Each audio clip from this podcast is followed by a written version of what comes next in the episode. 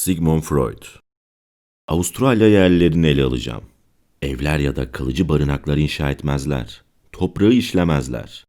Köpek dışında evcil hayvan beslemezler. Çanak çömlek sanatıyla bile tanışmamışlardır. Tamamen avladıkları her türden hayvan etiyle, kazdıkları köklerle yaşarlar. Kral ya da şef tanımazlar. Toplumla ilgili işlere yaşlılar meclisi karar verir.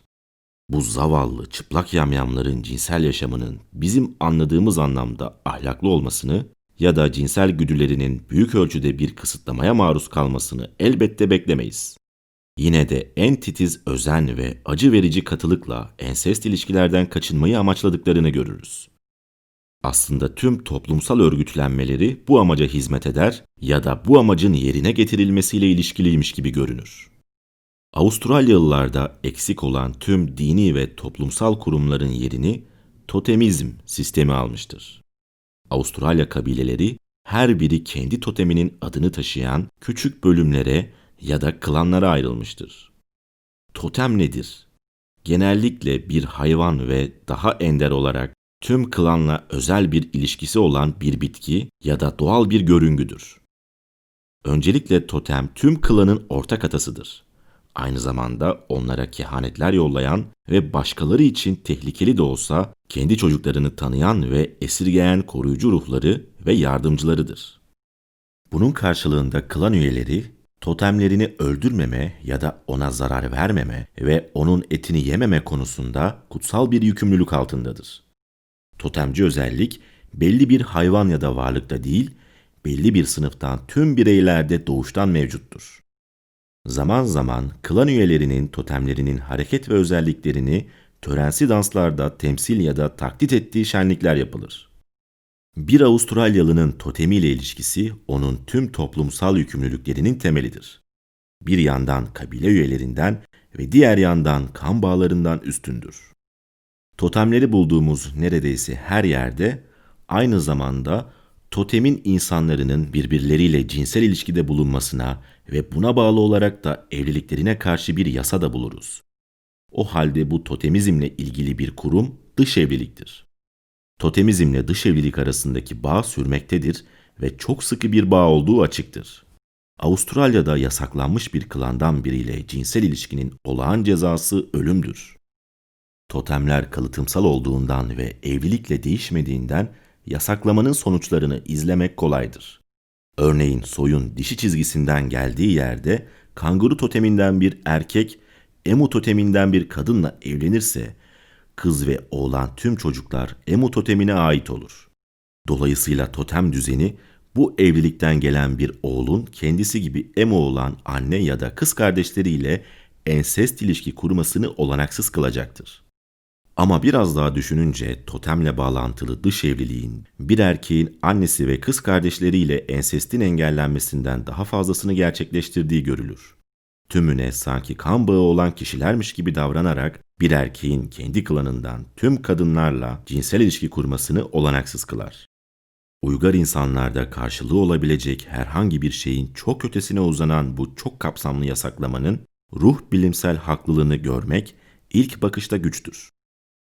Aynı totemden gelen herkesin arasında kan bağı vardır.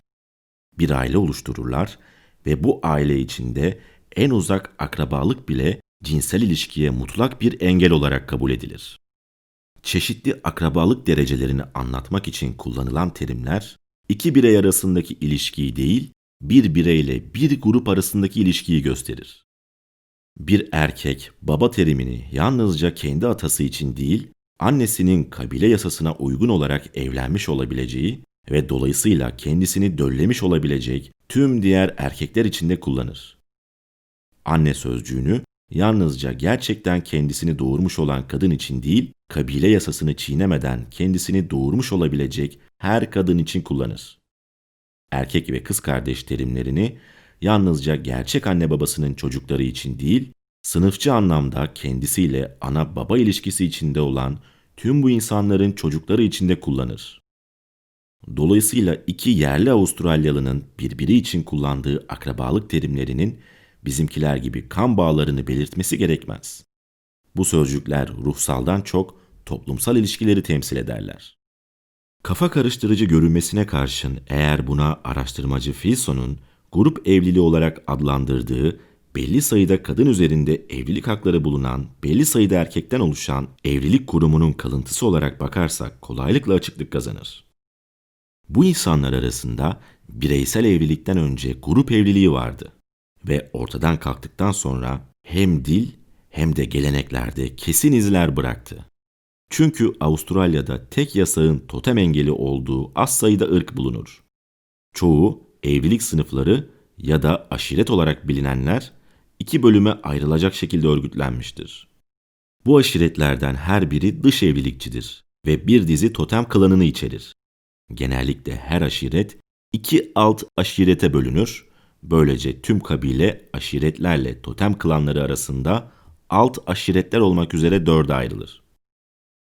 En gelişmiş biçimiyle evlilik sınıfları sistemi doğal ve grup ensestinin ötesine geçmeye ve uzak akraba grupları arasında evliliği yasaklamaya yönelik bir çabaya tanıklık eder.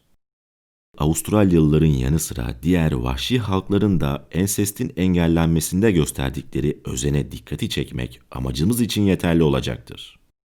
Bunlara bireylerin yakın akrabalarıyla ilişkilerini düzenleyen bir dizi geleneği eklemeliyiz. Sözcüğün tam anlamıyla dini katılıkla uygulanan ve amacı hiç de kuşku götürmeyen gelenekler.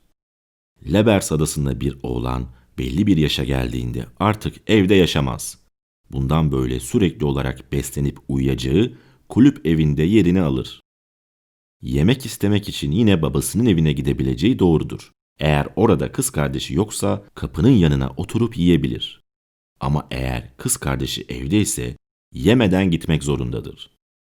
Eğer rastlantı eseri kız ve erkek kardeş açık havada karşılaşırlarsa kız kaçıp saklanmalıdır. Bir oğlanla annesi arasındaki çekince oğlan büyüdükçe artar ve anneninki oğlanınkinden çok daha fazladır. Eğer anne yemek getirirse ona vermez.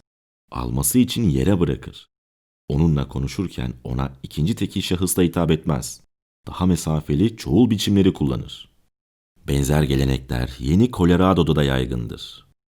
Yeni Britanya'nın Gezel Yarımadası yerlileri arasında bir kızın evlendikten sonra erkek kardeşiyle konuşmasına izin verilmez. Adını asla ağzına almaz. Ama ona başka bir sözcükle hitap eder. Yeni Mecklenburg'de bir tür kuzenler, kız ve erkek kardeşler gibi benzer kısıtlamalara maruz kalırlar. Fiji'de kaçınma kuralları özellikle katıdır. Yalnızca kan bağıyla kız kardeşleri değil, kabile kız kardeşlerini de etkiler. Sumatra'daki Battalar arasında kaçınma kuralları tüm yakın akrabalara uygulanır. Dahası bir baba asla evde kızıyla yalnız kalmaz. Anne de oğluyla. Bu insanlar bir erkekle bir kadının yalnız başlarına karşılaşmasının aralarında uygun olmayan bir yakınlığa yol açacağını kesinlikle kabul ederler. Güney Afrika'daki Delagoa körfezinde bir erkeğin baldızıyla ilişkilerini en katı kurallar belirler. İngiliz Doğu Afrika'sında bir kız ergenlikle evlilik dönemi arasında babasından çekinmelidir. Yolda karşılaşırlarsa babası geçerken kız saklanır ve asla onun yanına gidip oturamaz. Evlendikten sonra ise babasından hiçbir biçimde kaçınmaz. En yaygın ve en katı kaçınmaysa bir erkeğin kayınvalidesiyle ilişkisini kısıtlayandır. Bu, uygar ırkların bakış açısından en ilginç kısıtlamadır. Ruhsal, cinsel gereksinimleri evliliğinde ve aile yaşamında doyum bulacak olan bir kadın sıklıkla evlilik ilişkisi zamansız bir biçimde son bulduğu için ve duygusal yaşamının sakinliği nedeniyle doyumsuz kalma tehlikesinin tehdidi altındadır. Yaşlandıkça bir anne kendisini çocuklarının yerine koyarak kendisini onlarla özdeşleştirerek bu tehditten kurtulur. Ana babaların çocuklarıyla genç kaldıkları söylenir ve aslında bu ana babaların çocuklarından edindikleri en değerli ruh bilimsel kazançlardan biridir. Evliliğin çocuksuz olduğu yerde kadın evliliğinin kendisinden talep ettiği boyun eğmeye katlanmasında kendisine en çok yardımcı olabilecek şeylerden birinden yoksundur. Ruh çözümlemesi bize bir oğlanın sevgisi için ilk nesne seçiminin enses doğada olduğunu ve bu nesnelerin yasak nesneler, annesi, kız kardeşi olduğunu öğretmiştir. Büyüdükçe kendisini bu ensest çekimden kurtarma biçimini de öğrenmiştir. Öte yandan nevrotik bir biçimde bir ölçüde ruhsal gelişmemişlik sergiler. Ya çocukluğunda egemen olan ruhsal cinsel durumlardan kurtulmayı başaramamış ya da onlara geri dönmüştür. Tabu ve duygusal çifte değerlilik. Tabu bir Polinezya sözcüğüdür. Tabunun anlamı birbirine zıt iki yöne ayrılır. Bizim için bir yandan kutsal, kutsanmış ve öte yandan da tekinsiz, tehlikeli, yasak, murdar anlamına gelir. Tabuda yaklaşılamaz bir şey duygusu vardır ve bu genellikle yasaklar ve kısıtlamalarla ifade edilir. Bizim kutsal korku sözümüz anlam olarak sıklıkla tabuya uyar. Bazı bilim adamları tabuyu insanın en eski yazısız yasalar düsturu olarak tanımlar. Genellikle tabunun tanrılardan daha yaşlı olduğu ve herhangi bir dinin var olmadığı bir döneme dek geri gittiği varsayılır. Gerçekte tabu yalnızca a. insan ya da şeylerin kutsal ya da murdar özelliğini, b. bu özellikten doğan yasak ürünü ve c. yasağın ihlal edilmesinden kaynaklanan kutsallığı ya da murdarlığı içerir. Polinezya'da tabu kelimesinin karşıtı genel ya da sıradan anlamına gelmektedir. Daha geniş anlamda çeşitli tabu sınıfları ayırt edilebilir. Doğal ya da doğrudan bir insanda doğuştan beri var olan mananın sonucu, aktarılmış ya da dolaylı şekilde edinilmiş ya da bir rahip, şef ya da başka bir insan tarafından dayatılmış, bir kadının kocasına mal edilmesinde olduğu gibi iki etmenin de var olduğudur. Bu terim diğer adet edinilmiş kısıtlamalarda da kullanılır ama bir dini yasak olarak tanımlanması daha doğru olan şeyden tabu olarak söz edilmemelidir. Tabuların çok sayıda amaçları vardır. Doğrudan tabuların amaçladıkları, önemli kişilerin, şeflerin, papazların ve şeylerin kötülüğe karşı korunması, güçsüzün yani kadın, çocuk ve genelde sıradan insanın, güçlülerin büyülü etkisinden korunması, cesetlere dokunma ya da onlarla temas etme, belli besinleri yeme yoluyla girilen tehlikelere karşı hazırlık, engellere karşı yaşamın önemli eylemlerine, ölüm, üyeliğe kabul töreni, evlilik ve cinsel işlevler gibi durumlara rehberlik etme, insanları tanrıların ve ruhların öfke ve gücünden koruma gibi. Tabular, bir bireyin mallarını, arazilerini, aletlerini hırsızlara karşı korumak için de konmuştur. Bir tabunun ihlal edilmesi, suçlunun kendisini bir tabu yapar. Bizim ilgilendiğimiz şey bu ilkel ırkların maruz kaldığı bir dizi yasaktır. Her şey yasaktır ama neden yasak olduğuna ilişkin hiçbir fikirleri yoktur ve sormak akıllarına gelmez. Tam tersine yasaklara sanki doğal bir şeymiş gibi uyarlar ve ihlal edilmelerinin otomatik olarak ceza ile karşılanacağından emindirler. Tüm bu yasakların ardında belli varlıkların neredeyse bir enfeksiyon gibi dokunulmaz olduğu kuramı yatar. Esas olarak onları öldürmeye ve yemeye karşı yasaklar içeren hayvan üzerine tabular totemizmin çekirdeğini oluşturur. İlk tabular genellikle hayvan üzerine olmuştur. Bir erkeğin devamlı kullandığı malı diğer erkekler için her zaman tabudur. Örneğin giysisi, aletleri ve silahları. Avustralya'da bir erkeğin en kişisel malına çocukken üyeliğe kabul sırasında almış olduğu yeni at da dahildir. Bu at tabudur ve gizli tutulması gerekir. Herhangi bir nedenle tekinsiz olan ya da korku uyandıran her şeyin tabu konusu haline gelmesi artık doğal bir düzene dönüşür. Ama diye ekler Wundt. Tabunun gerçek kaynakları ayrıcalıklı sınıfların çıkarlarının daha derinlerinde yatar. Kökenleri insan içgüdülerinin en ilkel ve aynı zamanda en kalıcısının kaynağındadır. Şeytansı güçler korkusunda. Özünde tabu bir tabu nesnesinde saklı olduğuna inanılan şeytansı güce ilişkin nesnelleştirilmiş korkudan başka bir şey değildir. Tabu bu gücü uyandırabilecek her şeyi yasaklar ve bu yasağın isteyerek ya da istenmeden bozulması halinde şeytanın intikamının önlenmesini emreder. Bazı yasakların amacı apaçıktır. Diğerleri tam tersine bizi anlaşılmaz, anlamsız ve aptalca oluşlarıyla etkilerler ve bu ikinci türden yasaklar törensel yasaklar olarak tanımlanır. Bu ayrım tabu uygulamalarında da mevcuttur. Takıntılı yasaklar onlara maruz kalanların yaşamlarında tıpkı tabu yasaklarındaki kadar geniş vazgeçmeleri ve kısıtlamaları içerir. Ama eğer belli eylemler gerçekleştirilirse bazıları kaldırılabilir. Bundan sonrasında o eylemlerin gerçekleştirilmesi gerekir. Zorlayıcı ya da takıntılı eylemler haline gelirler ve bunların kefaret, günah çıkarma, savunma önlemleri ve arındırma doğasında oldukları kuşku götürmez. Bu takıntılı eylemlerden en yaygını suyla yıkanmadır. Bazı tabu yasakları aynı biçimde değiştirilebilir ya da daha doğrusu ihlal edilmeleri benzer bir törenle telafi edilebilir. Ve yine burada da yeğlenen yöntem suyla arınma ayinidir. Tabuların bir zamanlar bir kuşak ilkel insana dıştan dayatılmış olan ilkel yasaklar olduğu varsaymamız gerekir. Demek ki onların aklına da bir önceki kuşak tarafından zorla sokulmuş olmalıdır. En eski ve önemli tabu yasakları totemizmin iki temel yasasıdır. Totem hayvanını öldürmemek ve totem klanının karşı cinsten üyeleriyle cinsel ilişkiden kaçınmak. O halde bunların insan arzularının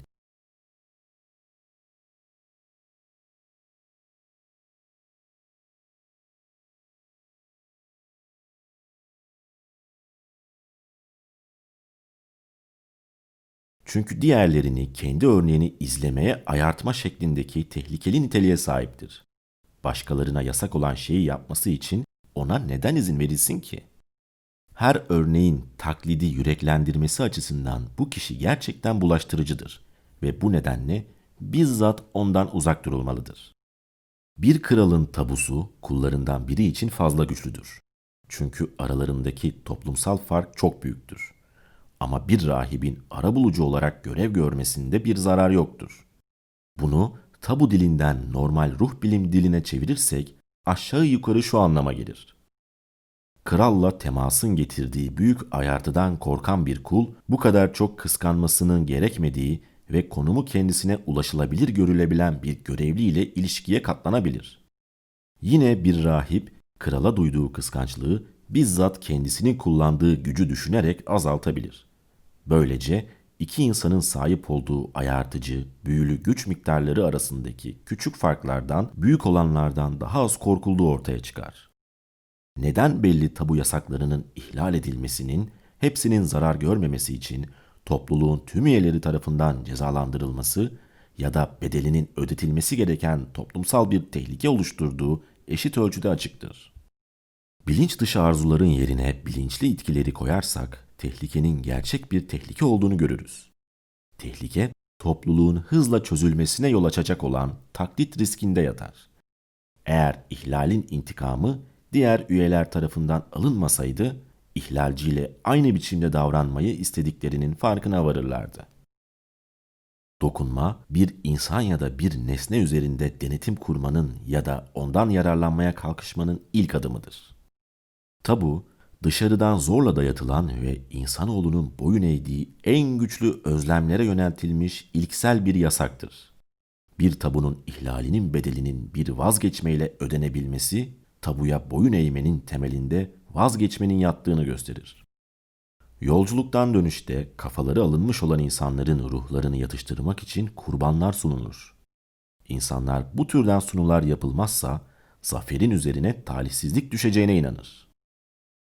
Dahası törenin bir bölümü öldürülen kişinin ölümüne ağıt yakılan ve bağışlanması için yalvarılan bir şarkı eşliğinde bir dansı içerir. Kızma derler. Çünkü kafan burada bizimle. Biz daha az şanslı olsaydık şimdi bizim kafalarımız senin köyünde sergileniyor olabilirdi. Seni hoşnut kılmak için kurbanlar sunduk. Artık ruhun huzur bulabilir ve bizi rahat bırakabilir. Neden bizim düşmanımız oldun? Arkadaş kalsaydık daha iyi olmaz mıydı? O zaman kanın dökülmez ve kafan kesilmezdi. Tüm bu kurallardan çıkarmamız gereken sonuç bir düşmana ifade ettikleri itkilerin yalnızca düşmanca itkiler olmadığıdır. Aynı zamanda pişmanlığın, düşmana hayranlığın ve onu öldürmüş olmanın vicdan azabının dışa vurumlarıdır. Bir tanrı tarafından insanlara yasalar listesinin indirilmesinden çok önce bu vahşilerin canlı bir emre sahip olduğu kavramına direnmek güçtür. İhlal edilmesi cezasız kalmayacak olan öldürmeyeceksin. Muzaffer bir öldüren üzerindeki kısıtlamalar olağanüstü biçimde sık ve genellikle ağırdır. Bu kısıtlamaların amacı erkekleri öldürülen kişinin kan kokusundan korumaktır. Bir çokotav bir düşman öldürdüğünde, bir kafa derisini yüzdüğünde bir ay boyunca saçını taramayacağı ve eğer kafasını kaşırsa bu amaçla bileğine bağladığı küçük sopadan başka bir şeyle kaşımayacağı bir yasa girer. İki ilke birleştirilmiştir. Tabunun öldürülen adamdan onunla temas etmiş olan her şeye genişletilmesi ve öldürülen adamın hayaletinden korkulan duygu. Hükümdarlar üzerine tabu. Bir hükümdarın yalnızca korunması gerekmez, aynı zamanda ondan korunulmalıdır da. Bu amaçlardan ikisi de sayısız tabu kurallarıyla sağlanır. Neden hükümdarlardan korunmak gerektiğini zaten biliyoruz. Çünkü onlar elektrik yükü gibi temasla aktarılan ve benzer bir yükte korunmayan birine ölüm ve felaket getiren gizemli ve tehlikeli büyülü bir gücün taşıyıcılarıdırlar. Henüz çok da uzak olmayan bir zamanda İngiltere kralları, kralın şerri olarak bilinen sıraca hastalığını iyileştirme gücüne sahipti. 1. Charles'ın 1633'te tek bir harekette 100 hastayı iyileştirdiği söylenir. 2. Charles'ın 100 bin kişiye yakından dokunduğu sanılır. Bu çare arayanlar kalabalığı o kadar büyük olurdu ki bir keresinde iyileşmeye gelenlerden 6 ya da 7'si ezilerek ölmüştü. Vahşi insanlar arasında bu hükümdarlar bir güce ve yalnızca tanrıların bir özelliği olan ve uygarlığın daha sonraki evrelerinde yalnızca saray mensuplarından en alçaklarının onlarda varmış gibi davranacağı iyilikler ihsan etme yeteneğine sahiptirler. Kral ve rahiplerin saygınlığı ile ilgili tabuların tanımına daha fazla girmek için ne yerimiz yeterlidir ne de ilgimizi çeker. Yalnızca onlarda başrolü hareket ve beslenme özgürlüğü üzerine kısıtlamaların oynadığını ekleyeceğim. Sierra Leone yerlileri arasında krallık onurunu kabul etmeye karşı çıkış o kadar büyümüştür ki çoğu kabile kralları olarak yabancıları seçmek zorunda kalmıştır. Fraser, tarihin akışı içinde ilk rahip krallığın er ya da geç bir ilahi ve bir de dünyevi güce bölünmesini bu koşullara bağlar. Krallar, kutsal görevlerinin ağırlığıyla gerçek işler üzerinde denetimlerini kuramaz hale geldiler ve bu işler krallığın saygınlığından vazgeçmeye hazır olan daha alt düzey ama daha pratik insanların eline kaldı. Böylece ruhani egemenlik eski tabu krallarına kalırken bu kişiler dünyevi hükümdarlar haline geldi. Ölüler üzerine tabu. Ölülerin güçlü yöneticiler olduklarını biliyoruz. Ama onlara düşmanlara olduğu gibi davranıldığını öğrendiğimizde şaşırabiliriz. Maoriler arasında bir cesede dokunmuş ya da gömülmesinde rol almış olan biri en üst düzeyde murdardı ve arkadaşlarıyla ilişkisi kesilir ya da deyim yerindeyse boykot edilirdi. Yemeğe bile dokunamazdı. Yemek önüne yere konur ve sonra elleri özenle arkasında bağlı durumda oturur ya da dizüstü çökerek elinden geldiğince kemirirdi. Neredeyse her kalabalık köyde kirlenmiş olan kişiyi bu şekilde bekleyerek çok düşük bir ücret kazanan, gözden düşmüş bir sefil, bir alçakların en alçığı yaşar. Yalnızca onun ölüye bir kol boyu yaklaşmasına izin verilirdi. Ölüyle bedensel temastan sonraki tabu kuralları Polinezya, Melanezya ve Afrika'nın bir bölümünde aynıdır. Bunların en sık rastlanan özelliği böylesi bir temasta bulunmuş kişilerin yemeğe dokunmasına karşı yasak ve bunun sonucu olarak da onların başkaları tarafından beslenmeleri gereğidir. İngiliz Yeni Gine'sinin Mekeo bölgesinde erkek bir dul tüm sivil haklarını kaybeder. Toplum dışına itilmiş biri herkesin uzak durduğu korku ve dehşet nesnesi haline gelir. Son ipucu erkek ya da kadın dulların tehlikeli özelliklerinin kökeninin baştan çıkarma tehlikesine de geri izlemeyi kolaylaştırır. Bir efendisi ya da sahibi olmadığından diğer insanların arzularını uyandırmaya açıktır. Bu türden yerine geçen doyumlar yas düşüncesinin tersine işler ve kaçınılmaz olarak hayaletin öfkesini uyandıracaktır. Yasla ilgili en şaşırtıcı ama aynı zamanda öğretici adetlerden biri ölü insanın adını ağza almaya yönelik yasaktır. Birbirinden çok uzak insanlar arasında da görülür. Ölü akrabaların adının anılması yaşayanlar için ölümcül bir aşağılama olarak kabul edilir ve bunun cezası cinayetinkinden daha az değildir. Bir ölümden sonra ses benzeşimi göz önüne alınmaksızın ölü kişinin tüm akrabaları adlarını değiştirir. Aslında Paraguaylılar arasında bir ölüm gerçekleştiğinde şef kabilenin tüm üyelerinin adını değiştirirdi ve o andan başlayarak herkes yeni adını sanki tüm yaşamı boyunca taşımış gibi hatırlardı. Vahşilerin ölü birinin adını onun kişiliğinin bir bölümü olarak kabul etmeleri ve onu ilgili tabuya tabi kılmaları artık bizi şaşırtmaz. Yine ölü birinin adını ağza almak da açık olarak onunla temasta bulunmanın bir törevidir. En belirgin açıklama, ölü bedenlerin ve onlarda hızla görünür hale gelen değişikliklerin doğurduğu dehşeti işaret edecektir. Tabu adetlerinin garipliklerinden sorumlu olan şey yastan başka çok farklı amaçları göz önüne alan bir şey olmalı. Çünkü onlar ölü insanın hayaletinin varlığından ya da geri dönüşünden korktuklarını gizlemezler ve onu uzakta tutmak ya da kovmak için çok sayıda tören gerçekleştirirler. Adını ağza almanın onun ruhunu çağırmayla aynı şey olduğunu ve bunu hızla onun varlığının izleyeceğini düşünürler. Hayaletin kendilerini tanımaması için kendilerini gizlerler veya onun ya da kendilerinin adını değiştirirler. Hayaletin adını ağzına alarak onu akrabalarına karşı kışkırtan pervasız yabancılara öfkelenirler. Tabunun özünün şeytanlardan bir korku olduğunu düşünen Van Dint'in görüşünün bir doğrulamasını bulmuş gibiyiz. Bu kuram o kadar olağanüstü bir boş inanca dayalıdır ki ilk bakışta inanılmaz görünür. Yani son derece içtenlikle sevilen bir akrabanın ölüm anında yakınlarının düşmanlıktan başka bir şey beklemeyeceği ve kötü arzularından kendilerini olası bir biçimde korumak zorunda oldukları bir şeytana dönüştüğü varsayımı. Aralarında sudan bir perde olana dek canlı ölünün saldırıları karşısında güven içinde değildi. İnsanların ölüyü adalara ya da nehirlerin uzak taraflarına gömmeyi yeğlemesinin nedeni budur. Ve burada ve öte dünyada gibi deyimler bundan kaynaklanır. Daha sonra ölünün kötücülüğü azaldı ve içerlemek için belli bir hakkı olan özel kategorilerle sınırlandı. Örneğin kötü ruhlar olarak katillerini izleyen ölüler, insanlar ya da doyurulmamış arzularıyla ölen gelinler gibi. Ama yine de kötü ruhlar kavramı ilk olarak cesetlerden çıkmıştır. Ölüm, genel olarak talihsizliklerin en ağırı olarak kabul edilir. Bu nedenle ölülerin yazgılarından hiç hoşnut olmadıklarına inanılır. İlkel düşüncelere göre bir insan yalnızca öldürülürse ölür ve böylesi bir ölüm doğal olarak ruhu intikamcı ve kötü huylu kılma eğilimindedir. Canlıları kıskanır ve eski dostlarının arkadaşlığını özler. O halde ölümlerine neden olmak için onlara hastalıklar yollamasında şaşılacak bir şey yoktur. Ama bedensel ruhun bütünüyle kötücül bir varlık olduğunu kavramanın aynı zamanda ölüm korkusunun sonucu olan içgüdüsel olarak ölüden korkmayla yakından ilişki olduğu kuşku götürmez.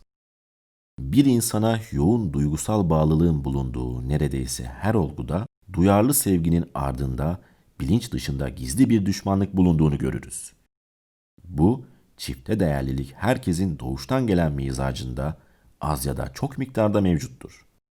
Normalde incelemekte olduğumuz takıntılı olarak kendi suçlamalarını yaratacak kadar çok değildir. Ancak kişinin doğasında çokça var olduğunda kendisini aslında insanın bulmayı hiç beklemeyeceği yerde öznenin en çok sevdiği kişilerle olan ilişkisinde gösterecektir. Şimdi henüz ölmüş olanların ruhlarının şeytanlara dönüştüğü düşüncesi ve yaşayanların kendilerini onların düşmanlığından tabularla koruma zorunluluğu duymasını açıklayabilecek bir güdü bulduk. Ama ilkel insanlar bilinç dışı ölüm karşısında hoşnutluk olarak duyumsanan bu düşmanlıkla farklı bir biçimde başa çıkar. Bunun karşısındaki savunma, onu düşmanlık nesnesinin ölülerin kendilerinin yerine koyma biçimini alır. Hem normal hem de patolojik zihinsel yaşamda ortak olan bu savunma önlemi bir yansıtma olarak bilinir.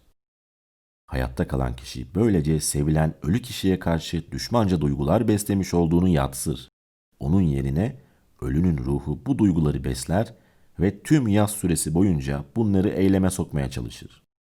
Hayatta kalanın yansıtma aracılığıyla gerçekleştirdiği başarılı savunmaya rağmen duygusal tepkisi ceza ve vicdan azabı özelliği gösterir. Çünkü bunların kısmen düşman şeytana karşı savunma önlemleri olarak kılık değiştirmesine karşın kendisi korkuların kölesidir ve vazgeçmelere, kısıtlamalara boyun eğer. Diğerleri gibi ölü üzerine tabuda bilinçli acıyla meydana gelmiş olan ölüm karşısındaki bilinç dışı doyum arasındaki zıtlıktan doğar.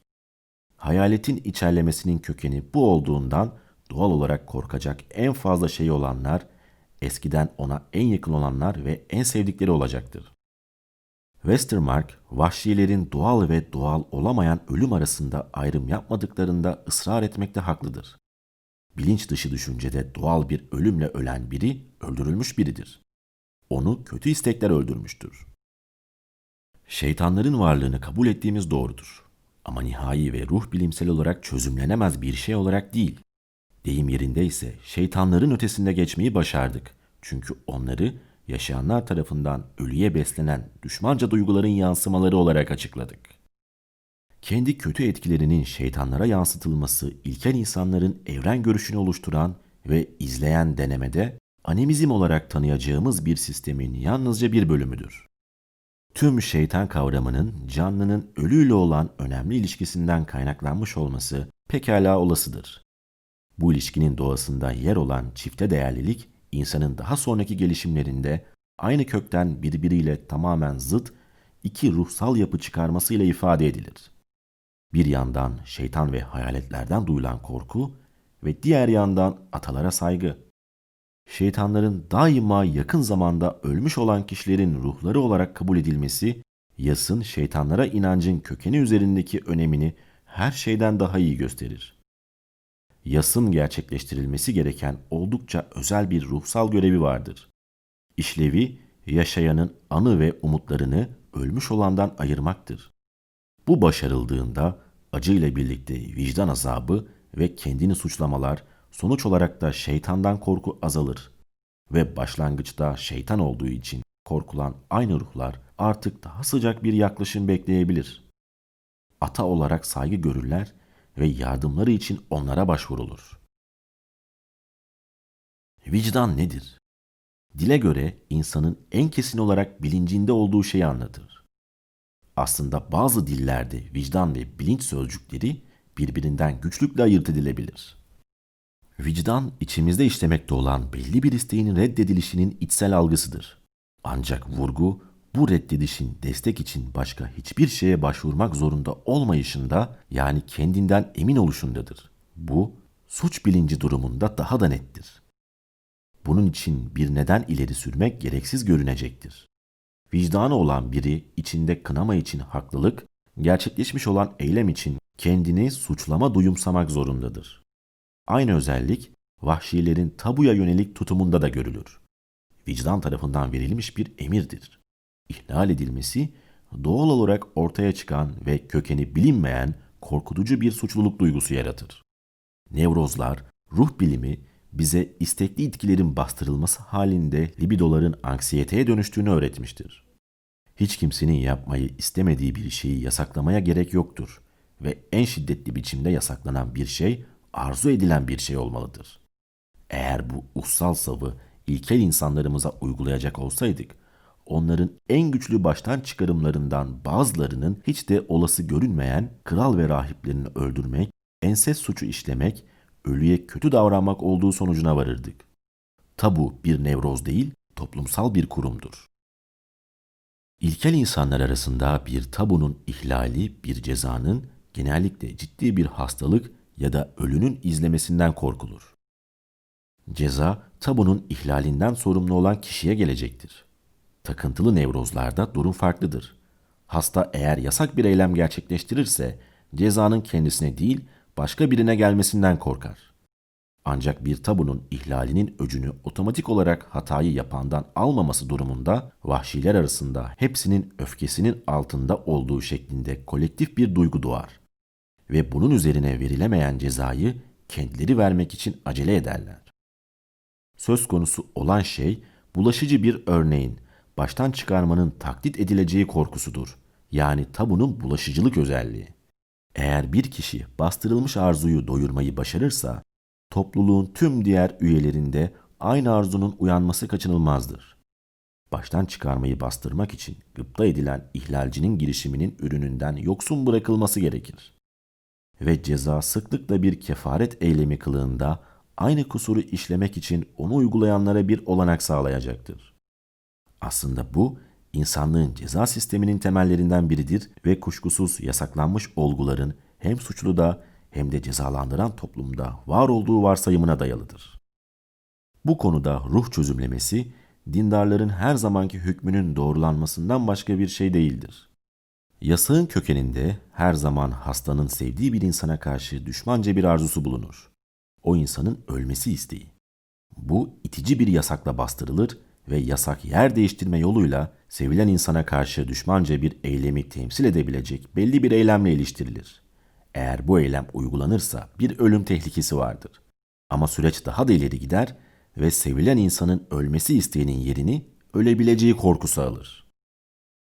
Tabu, takındığı biçimlerle nevrotiğin dokunma korkusuna çok benzer. Nevrozda yasak her zaman cinsel türden dokunma ile ilgilidir. Ve ruh çözümlemesi nevrozlarda başka bir yöne saptırılan ve yer değiştiren içgüdüsel güçlerin cinsel kökenli olduğunun genelde doğru olduğunu göstermiştir. Dolayısıyla nevrozun özelliği olan şey cinsel içgüdüsel öğelerin toplumsal olanlar üzerindeki üstünlüğüdür. Ancak bizzat toplumsal iticiler, benci ve erotik parçacıkların özel türden bir bütünde birleşmesinden türemiştir. Nevrozlarda işlemekte olan içgüdüleri çözümlersek, onlardaki belirleyici etkinin cinsel kökenli içgüdüsel güçler tarafından yaratıldığını buluruz. Öte yandan karşılık gelen kültürel oluşumlar, benci ve erotik öğelerin birleşiminden doğan toplumsal içgüdülere dayalıdır. Cinsel gereksinimler kendini koruma istemleri gibi insanları birleştirme gücüne sahip değildir. Cinsel doyum temelde her bireyin özel sorunudur. Nevrozların toplumsal olamayan doğasının genetik kökeni onların doyurucu olmayan gerçeklikten daha haz verici olan düşlem dünyasına kaçma şeklindeki en temel amaçlarında yatar. Nevrotiklerin bu şekilde kaçtığı gerçek, insan toplumunun ve onun kolektif olarak yarattığı egemenliği altındadır. Gerçeklikten uzaklaşma aynı zamanda insan topluluğundan geri çekilmedir. Ben Denizin Ötesindeki Sesler. Kanalıma abone olmayı, Instagram hesabımdan takip etmeyi unutmayın. Görüşmek üzere.